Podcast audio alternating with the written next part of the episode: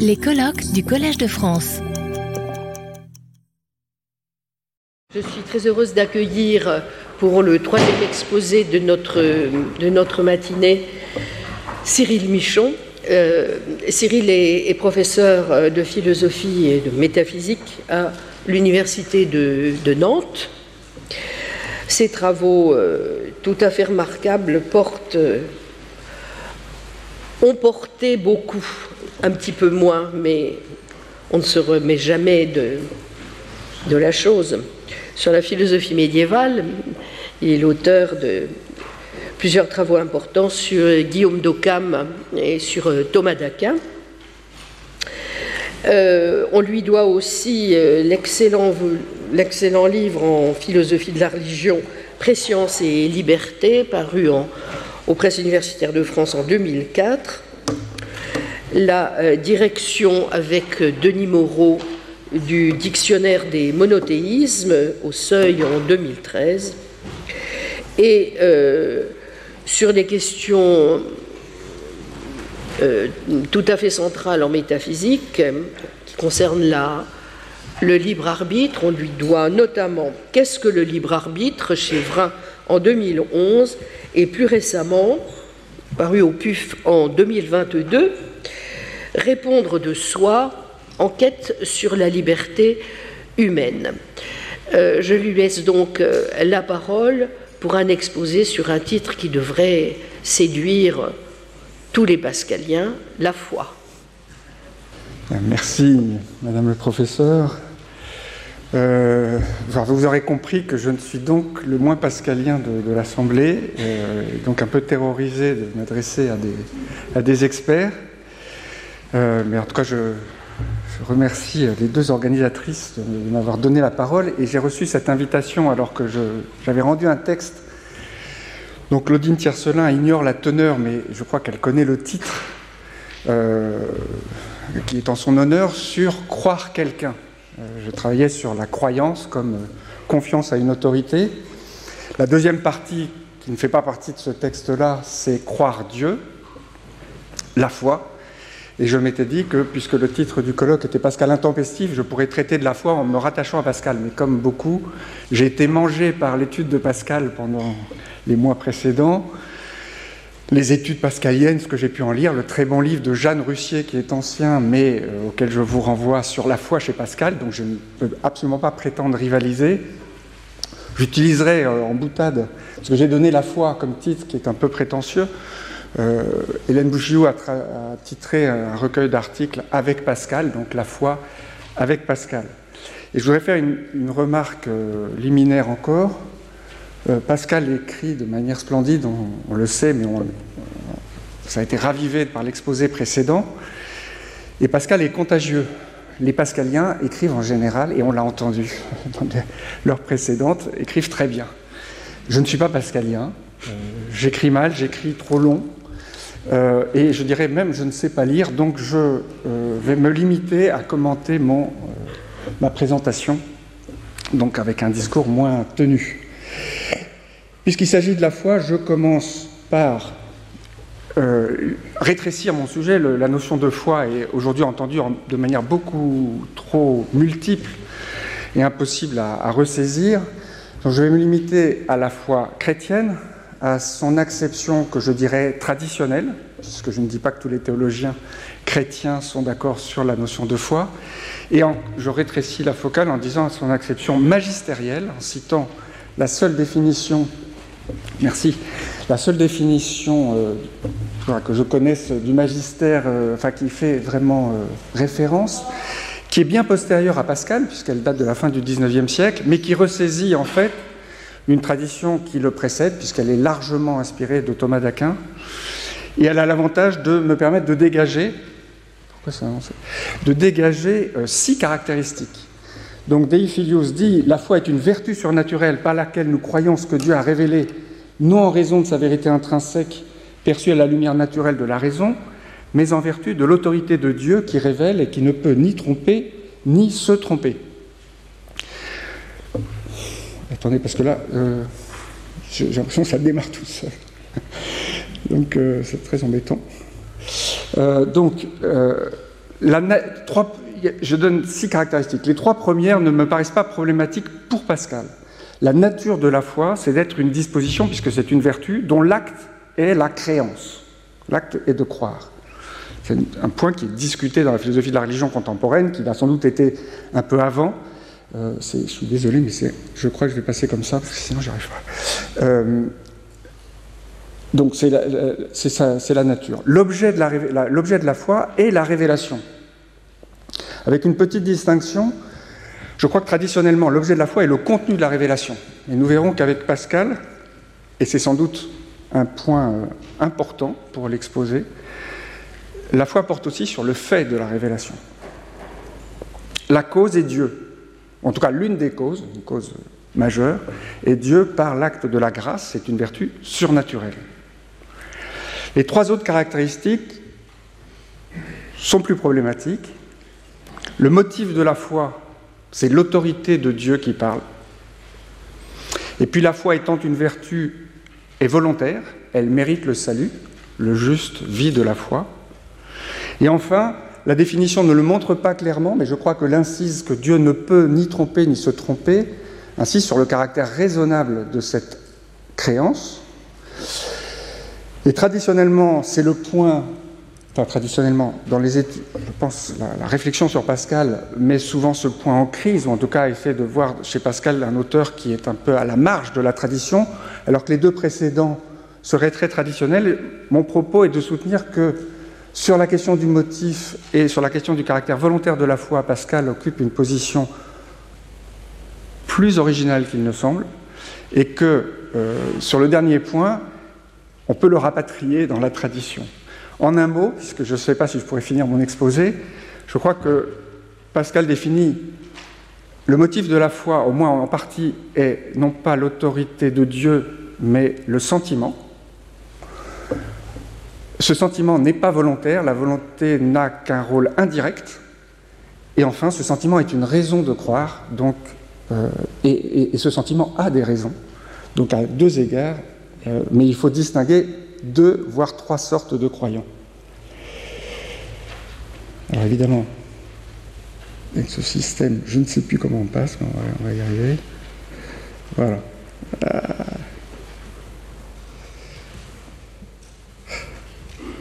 suis désolé, mais c'est que. Donc, la conception traditionnelle de la foi comme euh, croyance en vertu d'une autorité est une conception déférentielle. Le croyant remet son autorité épistémique, enfin son, oui, son autonomie épistémique, dans les mains du locuteur. Donc il croit ce que dit le locuteur, non en vertu de ce qu'il dit, mais parce qu'il le dit et en vertu de qui il est, c'est-à-dire une autorité. Cette distinction qui est au fondement de la phrase bien connue de saint Augustin que la logique de Port-Royal cite, mais que le XVIIe cite à tout, bout de champ. Ce que nous savons, ce que nous comprenons, ça dépend du texte, nous le devons à la raison. Ce que nous croyons, nous le devons à l'autorité, fait le partage entre ce à quoi on arrive, les conclusions auxquelles on arrive par soi-même, et celles auxquelles on arrive en vertu d'un autre, ce qui permet même de développer ce qu'on pourrait appeler aujourd'hui une épistémologie à la deuxième personne. Le sujet du savoir est collectif et n'est pas l'individu. Mais cette, déférence est une déférence à l'égard d'un contenu qui est un croire euh, des trois sens, enfin des trois usages de crédere que distingue Augustin et que reprend Thomas d'Aquin. Crédere deum, c'est-à-dire croire que Dieu existe ou que Dieu est tel. Crédere deo, c'est faire confiance à Dieu. Quelquefois, on traduit croire à Dieu qui n'a aucun sens. En français, c'est croire Dieu. Et credere in deum, qui veut dire aller vers Dieu en croyant, donc qui manifeste, euh, je dirais, une présence plus grande de la charité. L'acte propre, dit Thomas d'Aquin, est credere deo, croire Dieu. Mais comme Dieu dit quelque chose, c'est croire Dieu que. Et on met le contenu de ce que Dieu dit. D'où l'expression de néologisme forgé par Elisabeth Hanscombe, et que j'adopte tout à fait, c'est croire Dieu que paix, ou croire plus généralement quelqu'un que paix. Et on distinguera la foi divine et la foi humaine selon que le quelqu'un est humain ou divin. La conception moderne, si j'ose dire, pour aller très très vite, je pose un gros trait, qui plonge ses racines au Moyen Âge, en particulier avec Don Scott, insiste sur les motifs de crédibilité, qui sont les motifs en vertu duquel on pense que le locuteur a des lettres de créance, pour reprendre l'expression de Locke que j'ai citée en dessous. Donc on évalue la, valeur, si j'ose dire, du témoin, essentiellement sa compétence ou son expertise et sa sincérité, que l'on peut contrebalancer avec la probabilité intrinsèque de ce que le témoin rapporte, ce qui veut dire que la foi comme confiance à Dieu, comme déférence à Dieu qui parle, qui est bien le sens que Locke donne à la foi, s'appuie, dit Locke, donc je suis à la fin de la période de cette constitution moderne, s'appuie sur la plus haute raison. Il n'y a pas de foi dans le fait de la révélation, c'est la raison qui doit l'établir, et la foi commence parce que Dieu parle et que l'on fait confiance à Dieu, qui ne peut ni tromper ni se tromper. Il s'agit de rapporter la croyance à l'évidence, donc l'expression de Hume, mais qu'on trouve pratiquement aussi chez euh, Locke. Hume pousse cette logique jusqu'à dire que les miracles, donc, ne sont pas croyables, parce qu'il sera toujours plus improbable que le fait rapporté ait existé qu'il n'est probable que le témoin se trompe ou soit trompé, alors que Locke est d'un avis contraire. Mais dans les deux cas, les deux adoptent ce qu'on peut appeler une réduction de l'autorité à euh, la fiabilité du témoin, et donc une conception inférentielle. Au fond, la, croyance en une autorité est ramenée sous le genre très général des raisonnements inductifs. On infère de la crédibilité du témoin que ce qu'il dit est vrai. Et donc on peut maintenir ce que les Lumières, on pourrait dire, ont, euh, promu, c'est-à-dire un idéal d'autonomie épistémique sans déférence, donc conception inférentielle et non déférentielle. Port-Royal occupe une position que je dirais intermédiaire. Sa définition de la foi est augustinienne. Il s'agit bien de euh, croire ce que dit quelqu'un sur un point dont nous ne savons rien et de lui faire confiance. Mais, Port-Royal défend la doctrine des motifs de crédibilité et consacre plusieurs chapitres qui commencent, le premier d'entre eux, par quelques enfin le titre, quelques règles pour diriger sa croyance concernant les événements qui dépendent de la foi humaine, dans lesquels il distingue les circonstances intérieures de l'événement, c'est-à-dire la probabilité interne du fait, les circonstances extérieures qui sont les conditions du témoin. Mais en même temps, Port-Royal reste traditionnel sur au moins deux points c'est qu'il maintient qu'il y a vraiment deux sources de connaissances, irréductibles l'une à l'autre, l'autorité et la raison. Et peut-être plus intéressant, je m'appuie sur les travaux d'un philosophe américain qui s'appelle Mike Myler sur, sur l'épistémologie du témoignage. Il se limite à l'évaluation du témoin comme personne et pas du témoignage comme événement, ce qui était le cas de Locke et de Hume, ce qui fait que le témoignage est une évidence parmi les autres qu'il faut évaluer. Là, on évalue le témoin on évalue la probabilité de l'événement, mais si le témoin est crédible, je dirais tant pis si l'événement est très improbable, on fait confiance au témoin. Ce qui veut donc dire qu'il y a toujours un élément différentiel. Alors on peut penser, et on a pensé, que Pascal, qui a influencé la logique de Port-Royal, et même quand j'ai commencé à travailler, je me suis dit qu'il devait avoir influencé Port-Royal sur ce point, l'édition de Dominique Descottes me donne tort, enfin plutôt donne tort à cette hypothèse qui n'avait aucun fondement. Ce n'est pas du tout sur ces points-là que visiblement Pascal a influencé par Royal, mais c'est vrai qu'on peut rapprocher la préface au traité du vide qui distingue les sciences historiques, les sciences de mémoire, donc fondées sur l'autorité, comme l'histoire et surtout la théologie, des sciences rationnelles euh, fondées sur la raison et l'expérience. Et donc on pourrait penser que Pascal adhère à ce partage. Mais il me semble qu'il n'y a rien qui permettent de dire que Pascal n'est pas réductionniste à propos de l'autorité en matière de vérité euh, scientifique. Pascal semble préférer l'autonomie épistémique à chaque fois qu'elle est possible, et euh, évidemment, pour ce qui est de l'histoire et a fortiori de la théologie, il faudra s'en remettre à une autorité. Mais pour l'histoire, on peut évaluer les témoins, la, valeur des historiens. Il me semble que le fragment que je vous cite est assez.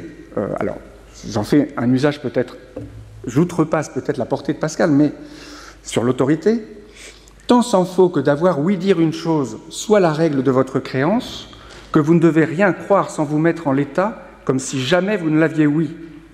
C'est le consentement de vous à vous-même, et la voix constante de votre raison et non des autres qui doit vous faire croire. Je ne vois pas pourquoi ce fragment ne s'appliquerait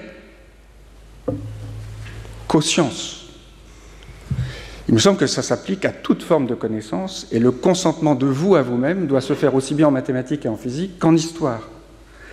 Donc il s'agit de toujours évaluer le témoin et de toujours soumettre, je dirais, son adhésion euh, au test des motifs de crédibilité. Vous pouvez me dire, mais alors ça veut dire que Pascal limite la foi comme soumission à une autorité à la foi divine. Il est certain que Pascal dit que le croyant soumet sa raison à l'autorité de l'écriture. Dans un fragment qui manifeste au fond un regret, il dit il y a deux manières de persuader les vérités de notre religion, l'une par la force de la raison, l'autre par l'autorité de celui qui parle. On ne se sert point de la dernière, mais de la première. C'est le regret de Pascal. On ne se sert pas de l'autorité de l'écriture, on veut démontrer par des raisons son contenu. On ne dit point il faut croire cela car l'écriture qui le dit est divine, mais on dit il faut le croire par telle et telle raison, qui sont de faibles arguments, la raison étant flexible à tout. Donc il y a bien cette soumission à l'écriture. Mais Pascal dit aussi que c'est la raison qui détermine quand il faut se soumettre. Un fragment très connu, il faut savoir douter où il faut, assurer où il faut, en se soumettant où il faut. Qui, fait ainsi, qui ne fait ainsi n'entend pas la force de la raison. Et même si Pascal adopte la doctrine des motifs de crédibilité, non seulement, et je dirais c'est pour un lecteur qui n'est pas familier de Pascal, presque ce qu'il y a de plus frappant dans les pensées, c'est l'espèce de schizophrénie, je prends un mot un peu exagéré, entre le discours des preuves, qui est omniprésent, et le refus des preuves. Mais le discours des preuves, c'est des preuves que Pascal donne, et dans le fragment que je cite, qui est le fragment APR, il les donne en faisant parler la sagesse de Dieu. C'est Dieu qui dit Je te donne des motifs de crédibilité. Je n'entends pas que vous soumettiez votre créance à moi sans raison, et ne prétends pas vous assujettir avec tyrannie. La tyrannie est en domination hors de son ordre. La tyrannie, c'est l'exercice d'une autorité dans un domaine où elle ne doit pas s'exercer. Soit que la personne n'a pas d'autorité, soit que l'autorité s'exerce dans un domaine où elle n'a pas d'autorité, comme le pape lorsqu'il prétend faire acte d'autorité pour dire où se situe, euh, que des propositions se situent dans un livre. Et la sagesse de Dieu continue, je ne prétends pas aussi vous rendre raison de toute chose, et pour accorder ces contrariétés, j'entends vous faire voir clairement, par des preuves convaincantes, des marques divines en moi qui vous convainquent de ce que je suis, et m'attirer autorité par des merveilles et des preuves que vous ne puissiez refuser, etc. Donc il y a une réduction de l'autorité à la fiabilité divine. Et par ailleurs, Pascal nous dit bien que la foi, c'est Dieu sensible au cœur et non à la raison. Donc il y a une soumission à l'autorité de la parole de Dieu. La parole de Dieu nous dit il y a des motifs de crédibilité, réduction, si j'ose dire, de l'autorité divine à la fiabilité divine. Mais qu'est-ce qui nous permet de dire que Dieu a parlé? Je ne vois pas d'autre réponse pour Pascal que l'inspiration. Et je dirais l'inspiration comme sentiment. Tout notre raisonnement consiste à céder au sentiment. Bien sûr, si l'inspiration est divine, la soumission au sentiment est réellement d'errer une soumission à Dieu. Mais puisque c'est l'inspiration qui me permet de savoir que l'inspiration est divine, elle n'est pas d'abord d'édicto, c'est-à-dire sous le concept de Dieu, une soumission à Dieu. Elle est d'abord soumission au sentiment, je reconnais qu'en ce sentiment, c'est Dieu qui me parle, que c'est une révélation intérieure. Révélation extérieure, l'écriture, révélation intérieure. Lorsque Jésus dit à Pierre, ce n'est pas la chair et le sang qui t'ont révélé cela, mais mon Père qui est dans les cieux. Donc il y a une inspiration intérieure. Là, le Christ dit d'où vient cette inspiration, mais pour Pascal, l'inspiration est d'abord vécue. Et évidemment, le regret qu'exprime Pascal dans la suite du fragment, c'est que nous ne savons jamais si notre inspiration est un vrai sentiment ou si c'est une fantaisie. Le sentiment est véritable, la fantaisie est en général trompeuse, c'est une puissance trompeuse, et c'est un embarras dans lequel nous pouvons tous nous trouver. Mais on voit très bien que Pascal semble être la parfaite cible, en tout cas dans ces expressions-là, pour l'accusation de fidéisme entendue comme une foi fondée sur l'émotion ou sur l'enthousiasme. L'enthousiasme, c'est le mot de Locke, le fait de croire, euh, je vous donne juste la dernière phrase, si je ne sais pas que, Dieu l'a révélé, quelle que soit la conviction qui me possède, elle est infondée. Quelle que soit la lumière à laquelle je prétends, ce n'est que de l'enthousiasme. Et évidemment, l'autorité de l'écriture ne peut pas jouer pour dire que l'écriture est révélée. Et Russell, dans un texte connu, dit que nous ne parlons de foi que lorsque nous substituons l'émotion à la preuve ou à l'évidence. Alors, j'en viens à mon deuxième point, parce que l'on pourrait se dire, donc, euh, s'il s'agit de soumettre la raison au sentiment, le sentiment vient du cœur, le cœur, pour Pascal et pour toute une tradition augustinienne, semble être fondamentalement la volonté, et dans beaucoup de textes, Pascal utilise alternativement cœur et volonté.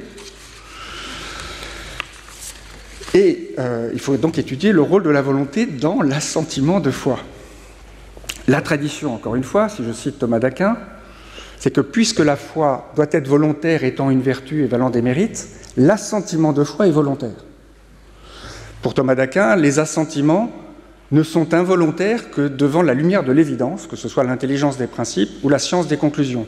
Toute opinion, toute croyance, y compris la foi, n'ayant pas cette lumière qui contraint l'assentiment de l'intellect, doit faire agir l'autre faculté, la volonté, pour donner l'assentiment.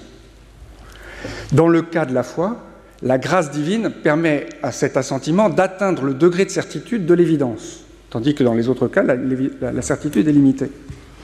Et donc vous avez cette définition que je n'avais pas donnée, qui n'est pas une définition de la foi par Thomas d'Aquin, c'est une réponse à une objection, mais qui a été citée, qui par exemple dans le catéchisme de l'Église catholique, donc plus récent encore que Vatican I. L'acte de croire est un acte de l'intellect qui donne son assentiment à la vérité divine sur le commandement de la volonté, mu par la grâce. C'est un volontarisme que j'appelle direct, puisque c'est la volonté qui commande l'assentiment. Il me semble que Pascal, avec les auteurs de son temps, comme Arnaud en particulier, euh, ne soutient pas que l'acte de foi, que l'assentiment est volontaire. Le rôle de la volonté est indirect. Il le dit dans un fragment lorsqu'il dit que la volonté est un des principaux organes de la créance, non qu'elle forme la créance, mais parce que les choses sont vraies ou fausses selon la face par où on les regarde.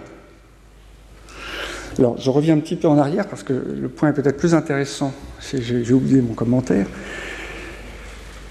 Thomas d'Aquin nous dit l'assentiment est volontaire. Je pense que Thomas d'Aquin se trompe. Aucun assentiment n'est volontaire. Les croyances sont passives. Comme dira Hume, ce sont des sentiments, d'ailleurs des feelings. Les choses nous semblent vraies et donc nous les croyons.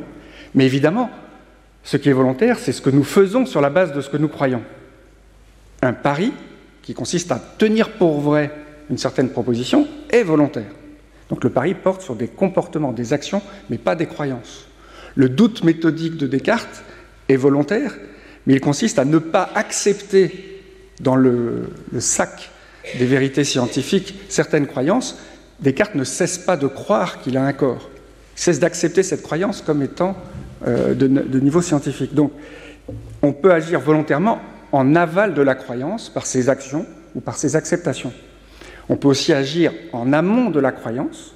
La recherche de la vérité est une action et elle est volontaire.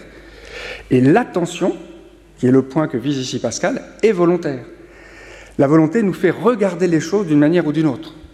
La volonté qui se plaît plus à l'une qu'à l'autre détourne l'esprit de considérer les qualités de celles qu'elle n'aime pas avoir, et ainsi l'esprit marchant d'une pièce avec la volonté, donc entendant volonté, s'arrête à regarder la face qu'elle aime, et ainsi il en juge par ce qu'il y voit. Donc la volonté a un rôle décisif sur les croyances parce qu'elle focalise l'attention, et que l'un voit ce que l'autre ne voit pas. Et on regarde ce que l'on aime. Donc c'est l'amour et donc la volonté qui commandent.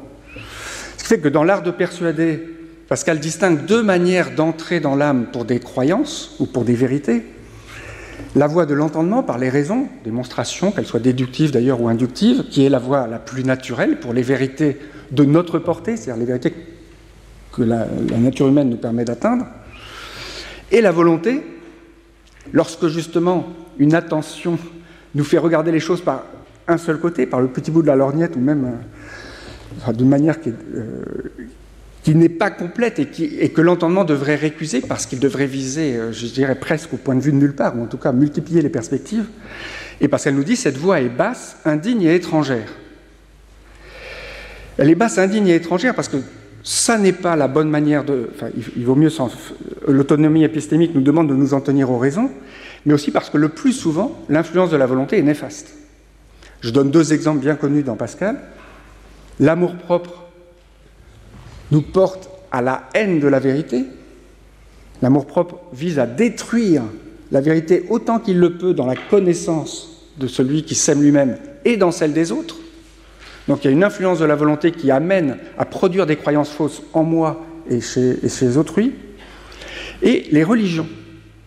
Et les religions, aussi bien les fausses que la vraie, pour Pascal, parce qu'il explique que la conservation des religions, chacun reste dans sa religion, parce qu'en vertu du pouvoir qu'il a de ne pas songer à ce qu'il ne veut pas songer. Vous avez le texte complet sur les feuilles qui vous ont été distribuées. Donc c'est toujours un pouvoir d'attention. Et l'absence de ce pouvoir, d'ailleurs, explique la défection à l'égard des religions. On ne fait pas assez attention, évidemment. un des grands soucis de Pascal dans son stratégie apologétique, c'est de réveiller l'homme du divertissement et de l'impiété, puisque Pascal défend une forme d'impiété comme opium du peuple. Euh, en tout cas, euh, il se perd en ne voulant pas focaliser son attention sur les choses de la piété. Cette voie est basse et étrangère pour les vérités de notre portée, mais c'est la voie normale pour les vérités divines. Et dans l'art de persuader, Pascal continue en disant Dieu peut les mettre, les vérités divines, dans l'âme, et par la manière qui lui plaît, je sais qu'il a voulu qu'elles entrent du cœur dans l'esprit on parlait de volonté, maintenant on parle de cœur. C'est pour ça que je dis que ici, Pascal utilise cœur et volonté alternativement, et non pas de l'esprit dans le cœur, pour humilier cette superbe puissance du raisonnement qui prétend devoir être juge des choses que la volonté choisit, et pour guérir cette volonté infirme qui s'est toute corrompue par ses sales attachements. Et je vous donne une citation de Nicole que vous reverrez, qui me paraît soit avoir influencé Pascal, soit avoir été influencé par lui, parce que les questions de date et puis il y a les publications, mais il y a aussi les discours.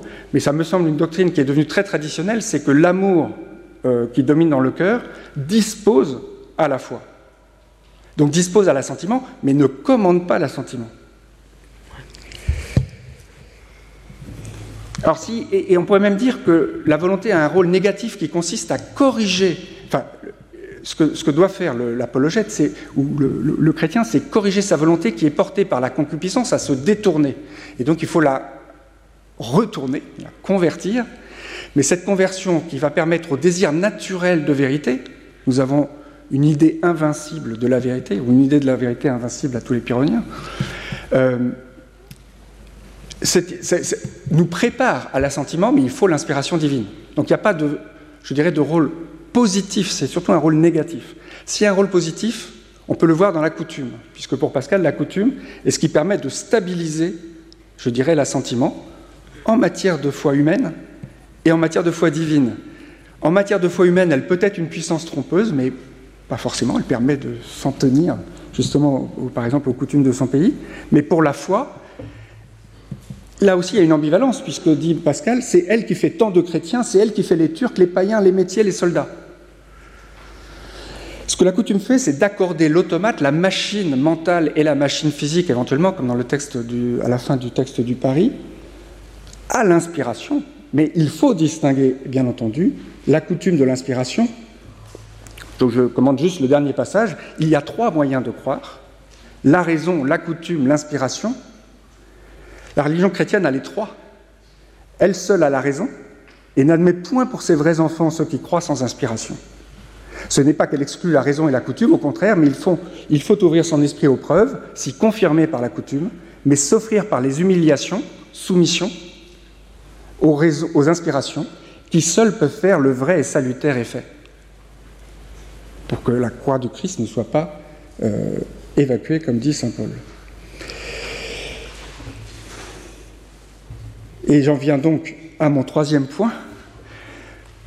Le sentiment n'est pas volontaire, mais qu'est-ce que le sentiment? Alors, il y a un texte bien connu, 110 dans la Fuma, 142 dans Cellier, que l'on dit souvent unique, où le cœur est la faculté des principes.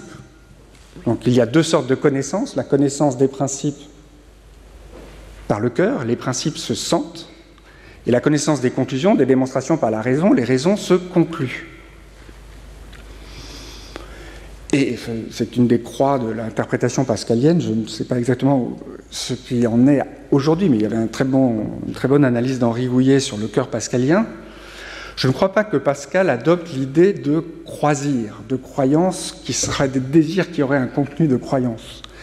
En revanche, il me semble que la notion de cœur, qu'on peut rattacher à la notion biblique qui en fait le fond de la personne, est rattachée par exemple dans un fragment euh, cœur, instinct, principe. Et alors que l'on peut opposer d'un côté la raison, on pourrait dire le cognitif, à la volonté, c'est-à-dire l'affectif pour aller vite, ou d'un autre côté la raison discursivité à l'intuition immédiate, ce que l'on fait souvent en disant bah, le cœur c'est soit la volonté, soit l'intuition, il me semble que si on prend la notion d'instinct, on a plutôt une opposition entre immédiat et médiat. Ce qui vient du cœur, c'est ce qui est immédiat, des désirs immédiats ou des croyances immédiates, et la raison, elle, calcule des conclusions dans l'ordre théorique ou dans l'ordre pratique des désirs qui sont le fruit d'un raisonnement pratique. Donc si on adopte cette euh, idée qu'il y a une connaissance par le cœur, il faut maintenant distinguer deux sortes de croyants. Deux sortes de personnes connaissent. Ceux qui ont le cœur humilié et qui aiment leur bassesse, quelque degré d'esprit qu'ils aient haut ou bas, ou ceux qui ont assez d'esprit pour voir la vérité, quelques oppositions qu'ils y aient. Donc je vois une distinction entre les simples et les personnes d'esprit. Or, la foi des simples est exposée, si j'ose dire. Je, suis, j'ai une formation philosophique, donc j'appose un, esprit de système qui est certainement pas pascalien à un texte, mais je pense avec Pascal plutôt que je n'essaye de rendre compte de Pascal. Donc, dans l'alias conclusion, la dernière des lias classées, Pascal semble exposer essentiellement la foi des simples. Les simples croient sans raisonnement. Ils ont, par inspiration divine, l'amour de soi et la haine d'eux-mêmes. Dieu incline leur cœur à croire. Cette inclination du cœur, on retrouve partout dans les pensées, c'est le mécanisme de l'inspiration. Parfois même, ils croient sans connaissance de l'écriture. Ils n'ont pas lu les testaments, on leur a dit l'essentiel. L'essentiel de la révélation pour Pascal tient à deux vérités, la corruption de la nature par le péché et la libération par le Rédempteur, par Jésus-Christ. Donc, entendant ce contenu minimal de l'écriture, ils voient que, par une disposition intérieure toute sainte, que ce qu'ils entendent dire de notre religion est conforme à quoi? À leur disposition. Ils sentent que Dieu les a faits. Et ils sont dans la situation des prophètes. Les, croyants croient la, révélation en vertu de l'autorité des prophètes, mais les prophètes eux-mêmes croient en vertu de leur propre inspiration. Les simples sont dans la situation des prophètes, c'est leur inspiration qui les fait croire. Est-ce de l'enthousiasme? Alors, je me prête à un petit jeu que Pascal n'aurait peut-être pas accepté, mais d'envisager la justification de la foi des simples. Premier point, il y a, dit Pascal, des jugements de sentiments. Je crois que le texte le plus explicite, mais il n'est peut-être pas de Pascal, les pascaliens diront, c'est les discours sur les passions de l'amour, où Pascal utilise l'expression de jugement de sentiment et d'esprit de finesse, pour dire qu'il s'agit bien de jugements qui sont immédiats, qui ne peuvent pas être fondés. On ne, juge pas de la beauté féminine ou de la perspective par un raisonnement. Il faut trouver le bon point. Et ceux qui sont accoutumés à juger par le sentiment ne comprennent rien aux choses de raisonnement. Donc il y a, cette existence de l'esprit de finesse que souvent on veut distinguer du sentiment du cœur, mais je crois qu'il est indéniable qu'il y a une parenté. Et en tout cas, ce sont des jugements qui sont valables en eux-mêmes et qui ne sont pas des conclusions. Deuxième point, il est nécessaire qu'il y ait des jugements indémontrables.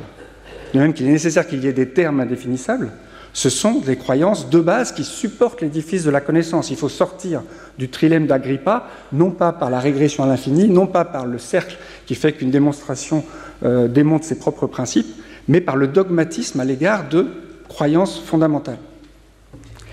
Qui plus est, ces croyances fondamentales, qui vont jouer le rôle de principe, ont une garantie puisque leur mécanisme de production est divin.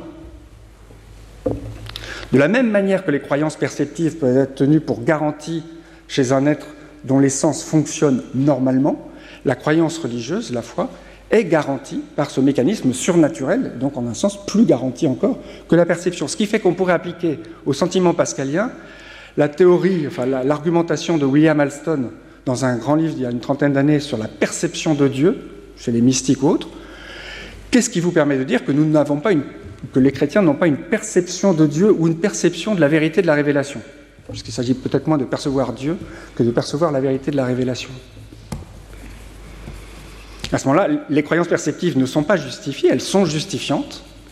Elles servent à justifier l'édifice de la connaissance, le sentiment de la révélation, justifie euh, éventuellement la théologie, par exemple.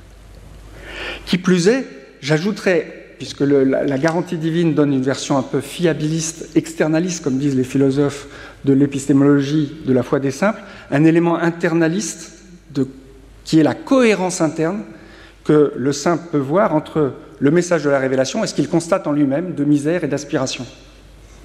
Donc il y a une sorte, à un degré peut-être infradoxastique, d'inférence à la meilleure explication. En tout cas, c'est la seule explication que j'ai de ce que je suis. Ça ne veut pas dire qu'il n'y a pas d'objection. Pascal en envisage deux, enfin, ou en tout cas, on peut en envisager deux. L'une, ce serait le manque d'universalité de cette perception. Et je pense que si on se limite au manque d'universalité, la réponse d'Alston sera très suffisante. Même dans les croyances perceptives, il n'y a pas d'universalité, il y a des cécités, il y a des surdités, et le nombre ne fait rien à l'affaire. Donc même si la majorité de l'humanité est aveuglée, pour reprendre un terme pascalien, ça n'empêche pas la minorité d'avoir une perception. Je trouve que l'objection la plus dirimante est celle du pluralisme des inspirations parce que le simple se trouve face à d'autres simples, dans d'autres religions, qui euh, euh, revendiquent d'autres inspirations. Et la réponse de Pascal est intéressante. Le simple n'a pas de réponse, mais il y a des réponses. Le simple n'a pas les raisons, mais ces raisons existent. Et ces raisons, les personnes d'esprit peuvent les donner. Donc je cite juste la fin, parce que ce qui est en italique, c'est un texte raturé par Pascal. J'avoue bien qu'un de ces chrétiens qui croit sans preuve n'aura peut-être pas de quoi convaincre un infidèle, qui en dira autant de soi, mais ceux qui savent les preuves de la religion prouveront sans difficulté ce fidèle est véritablement inspiré de Dieu, quoiqu'il ne peut le prouver lui-même. Donc la, la position du simple est de ne pas pouvoir être raisonnée par le simple, mais elle peut être raisonnée en elle-même. La foi des personnes d'esprit, parce que je suis en train de construire un Pascal qui vous paraît certainement trop rationaliste. C'est Pascal qui dit que Dieu met la foi dans les cœurs par la grâce et dans l'esprit par les raisons.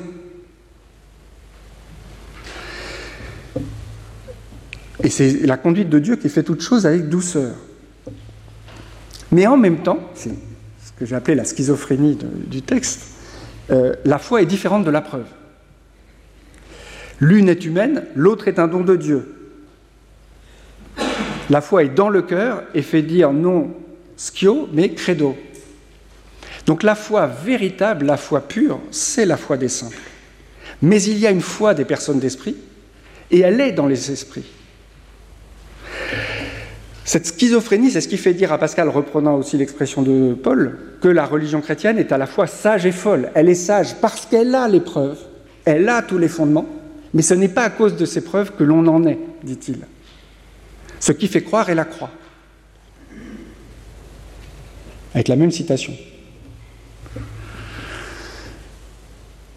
il me semble que l'explication de, de ce contraste, presque de cette contradiction, et Pascal n'aime pas les contradictions, même s'il chasse les contradictions qu'il y a chez l'homme et les contrariétés, mais la contradiction logique, bien sûr, est, toujours fausse. C'est que l'épreuve valent pour les fidèles. C'est vrai des preuves métaphysiques. Ils ne sont peut-être même pas des preuves, peut-être c'est une sorte d'inférence très facile de la création au Créateur. Ils voient incontinent que tout ce qui est n'est autre que l'ouvrage de Dieu qu'ils adorent. Mais cette réalité n'est pas accessible à l'infidèle qui, qui, est en désaccord, comme Hume qui dira que l'ordre de l'univers est extrêmement partiel et que finalement, globalement, c'est peut-être le désordre qui domine. Donc, c'est une question d'attention. Mais ce raisonnement que Pascal applique aux preuves naturelles ou aux preuves physiques, il l'applique aussi aux preuves historiques. Ce qui fait qu'on croit un miracle, c'est la charité, ou ce qui fait qu'on n'y croit pas, c'est le manque de charité. Je pense que Pascal parle de la croyance au miracle contemporain. Ceux qui ont cru au miracle du Christ, du temps du Christ, ou ceux qui n'y ont pas cru. Ceux qui croient au miracle de la Sainte Épine, les jansénistes, et ceux qui n'y croient pas, les jésuites. Je ne pense pas qu'il parle ici des récits de miracles, puisque par ailleurs il dit que les récits de miracles ne sont pas indubitables, et qu'il faut s'en tenir aux preuves qui, elles, le sont. Pour Pascal, plus indubitable, l'accomplissement des prophéties. Et en général, sur les preuves de la religion chrétienne, ce qu'il nous dit, c'est que la religion contient assez, et ces preuves, on ne peut pas dire qu'ils soient d'une nature telle qu'ils soient absolument convaincants, mais ils sont aussi de telle sorte qu'on ne peut dire que ce soit être sans raison que de les croire. Il y a de l'évidence et de l'obscurité pour éclairer les uns, obscurcir les autres, mais l'évidence est telle qu'elle surpasse ou égale pour le moins l'évidence du contraire, de sorte que ce n'est pas la raison qui puisse déterminer à ne pas la suivre, et ainsi c'est peut-être que la concupiscence et la malice du cœur. Et donc, c'est bien l'orientation de la volonté qui fait que la preuve est tenue pour valable ou pas, c'est-à-dire qu'au fond, le raisonnement, il me semble que l'inférence à la conclusion est valide pour tout le monde. Le problème, c'est le statut des prémices qui sont évidentes pour les uns et obscures pour les autres. Et donc, il y a assez de lumière pour qu'il paraisse qu'en ceux qui la suivent, c'est la grâce et non la raison qui fait suivre, et qu'en ceux qui la fuient, c'est la concupiscence et non la raison qui fait fuir. Évidemment, la doctrine théologique qui est derrière cette ambivalence des preuves, c'est la doctrine du Dieu caché qui se découvre à ceux qui le cherchent et se cache à ceux qui ne le cherchent pas, qui découvre les preuves ou qui découvre les prémices à ceux dont la volonté est bien orientée et qui les cache ou les laisse dans l'ombre à ceux qui ne le cherchent pas. Donc illustrant le fameux Tu ne me chercherais pas si tu ne m'avais trouvé. La situation épistémique des personnes d'esprit est donc que les raisons ou les preuves ne valent que pour ceux qui ont déjà la foi du cœur, au moins un degré incoatif. Et ce faisant, elles permettent d'expliquer la fausseté des autres religions. Donc elles donnent une cohérence élargie, non seulement la révélation chrétienne est en cohérence avec l'état reconnu en soi et les aspirations du cœur, mais est en cohérence avec l'existence des autres religions dont on peut expliquer la fausseté. Les personnes d'esprit peuvent supporter ainsi les autres membres pensants de l'Église que sont les simples en leur apportant les raisons.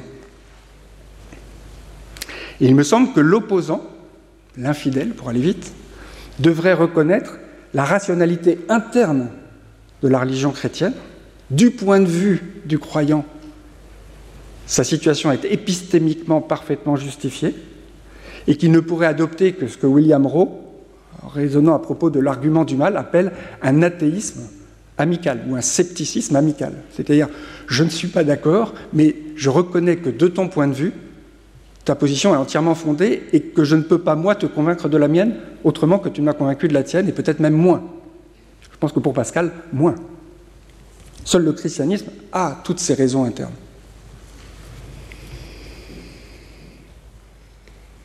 Alors il y a une troisième sorte de personne puisque Pascal envisage que l'on puisse donner la foi par raisonnement, que les raisons de la foi puissent convaincre quelqu'un qui n'a pas la foi du cœur. Ceux à qui Dieu a donné la religion par sentiment de cœur sont bien heureux et bien légitimement persuadés, mais ceux qui ne l'ont pas, nous ne pouvons la donner que par raisonnement, en attendant que Dieu la leur donne par sentiment de cœur, sans quoi la foi n'est qu'humaine et inutile pour le salut. Je ne sais pas si Pascal pense qu'il y a des personnes qui sont dans cette situation, mais cela correspond certainement, la foi par raisonnement ou la foi par évidence intellectuelle, à la foi des démons. Thomas d'Aquin estimait que les démons, puisque Saint Jacques dit les démons croient eux aussi et ils tremblent, Thomas d'Aquin dit les démons croient parce que l'évidence des signes de la révélation est telle que leur intellect donne son assentiment malgré leur mauvaise volonté, donc sans volonté. Ils sont dans une situation d'évidence. Et euh, je cite Martin Barcos, puisque dans son exposé d'une foi qui ne viendrait que par le raisonnement, et là peut-être aussi que l'influence est sur Pascal, et que Pascal défend une vue qui est très commune à son époque, euh, une foi sans charité serait la foi des démons. Je crois que j'ai dépassé mon temps. J'avais une conclusion, mais la conclusion n'ajoute pas grand-chose, elle conclut. Euh, je vais laisser les points dans le doute. Merci. Merci. Retrouvez tous les contenus du Collège de France sur www.colège-2-france.fr.